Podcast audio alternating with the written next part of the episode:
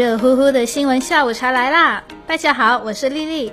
今天蛋挞焦点的关键词是：视障运动员射击时咋瞄准的？求职招聘也出现抽盲盒了。送外卖还是进工厂引热议。首先，我们来关注第一个焦点。在北京冬残奥会冬季两项的比赛中啊，运动员每滑行一段距离呢，就要进行一轮的射击。是不可思议的是啊，这个项目还设有视障组。那么到底视障运动员他是怎么进行射击的呢？其实啊，他是用耳朵进行瞄准的。哎，大家想象一下，这样的射击游戏，如果不具备听声辨位的能力，就判断不了周围的情况，那么就会出现。啊，我在哪儿？其他人在哪儿？射击的靶位到底在哪个方向？这样的疑问呢？视障运动员和其他运动员的气步枪是不同的。视障运动员他使用的是一种特殊的电子步枪，这个电子步枪啊，它配有有声的瞄准系统，它是不需要通过视力瞄准的。哎，运动员他佩戴好耳机，他就能听到电子靶位的提示音，从而辨别方位和时机进行射击。电子步枪距离靶位越近呢，那个声音它就会越尖锐。运动员呢就可以根据不同的声音变化来判断什么时候去击发。那么这个项目啊，运动员他必须击中十米远的靶子，如果脱靶了就会受到相应的罚圈。它与冬奥会的冬季两项不同，冬残奥运动员每次射击完之后呢，观众是不会欢呼也不能欢呼的，因为因为任何的噪音都有可能影响运动员的专注度。视障神枪手就是这样练成的。其实啊，视障运动员他还参与了很多项目，比如说残奥越野滑雪、残奥冬季和残奥高山滑雪比赛。这些比赛呀，他们就需要在引导员的帮助下合力完成。比如说，在视障组比赛中，哎，引导员他是滑行在前面的，引导员呢，他就要随时关注身后运动员的状态。他们通过扩音器或者对讲机发声，哎，提示运动员掌握的方向啊和节奏。有时啊，为了顺利滑过特殊的赛段。引导员啊，还会向后伸出雪杖，哎，视障选手他就会非常默契的紧握雪杖，两个人呢就会按照相近的频率向终点前进。体育赛场上没有不可能，是让运动员不断挑战自我、挑战意志的极限。今天第二个焦点是，你听说过盲盒招聘吗？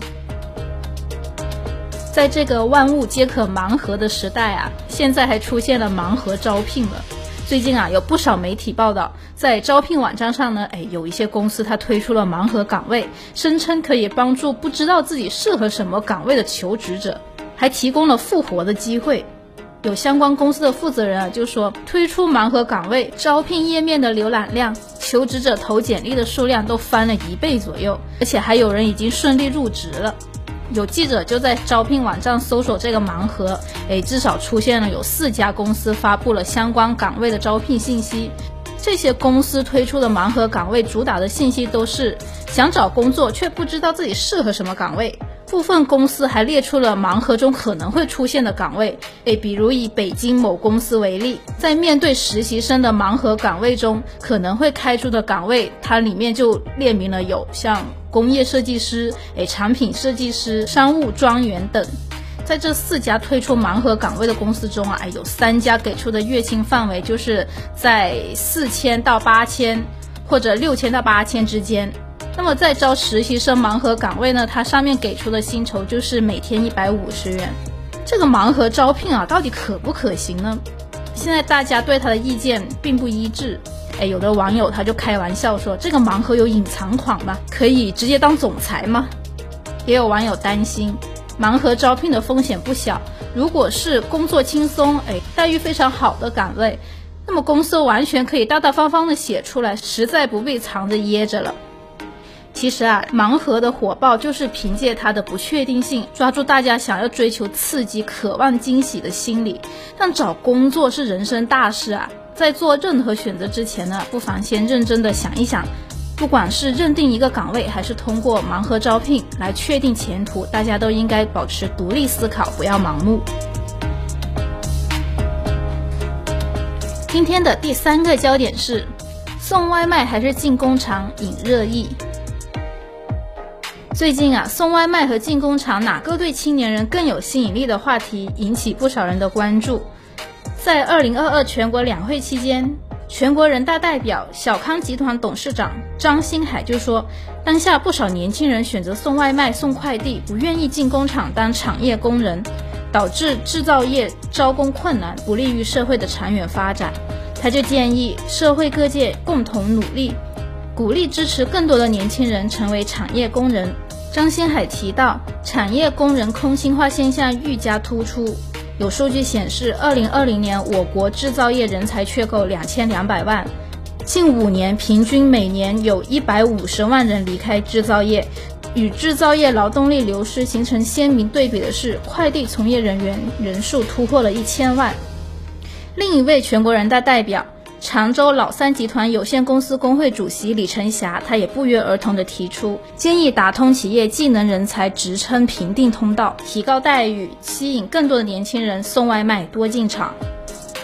对此啊，央广网它是这样评述的：的确反映了部分传统制造企业的心声。不过，制造业招工难、留人难，不能简单的归咎于新就业形态的冲击。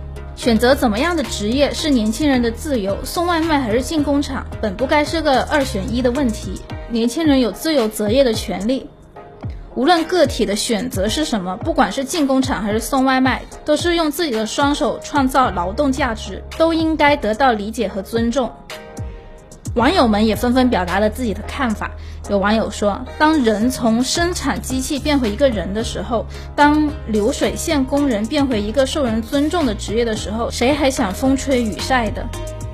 也有网友说：“想要解决问题，得工厂涨工资、优化工作环境、减少工作时间、增加幸福感。”也有网友总结说：“归根到底，进工厂或是送外卖，都是年轻人自主性的体现，也是市场的选择。”对于现在越来越多的年轻人不愿意去工厂工作的现状，全国人大代表吴有胜他建议，国家层面要出台相应的政策，提高制造业生产一线技能人才的社会地位和工资福利待遇。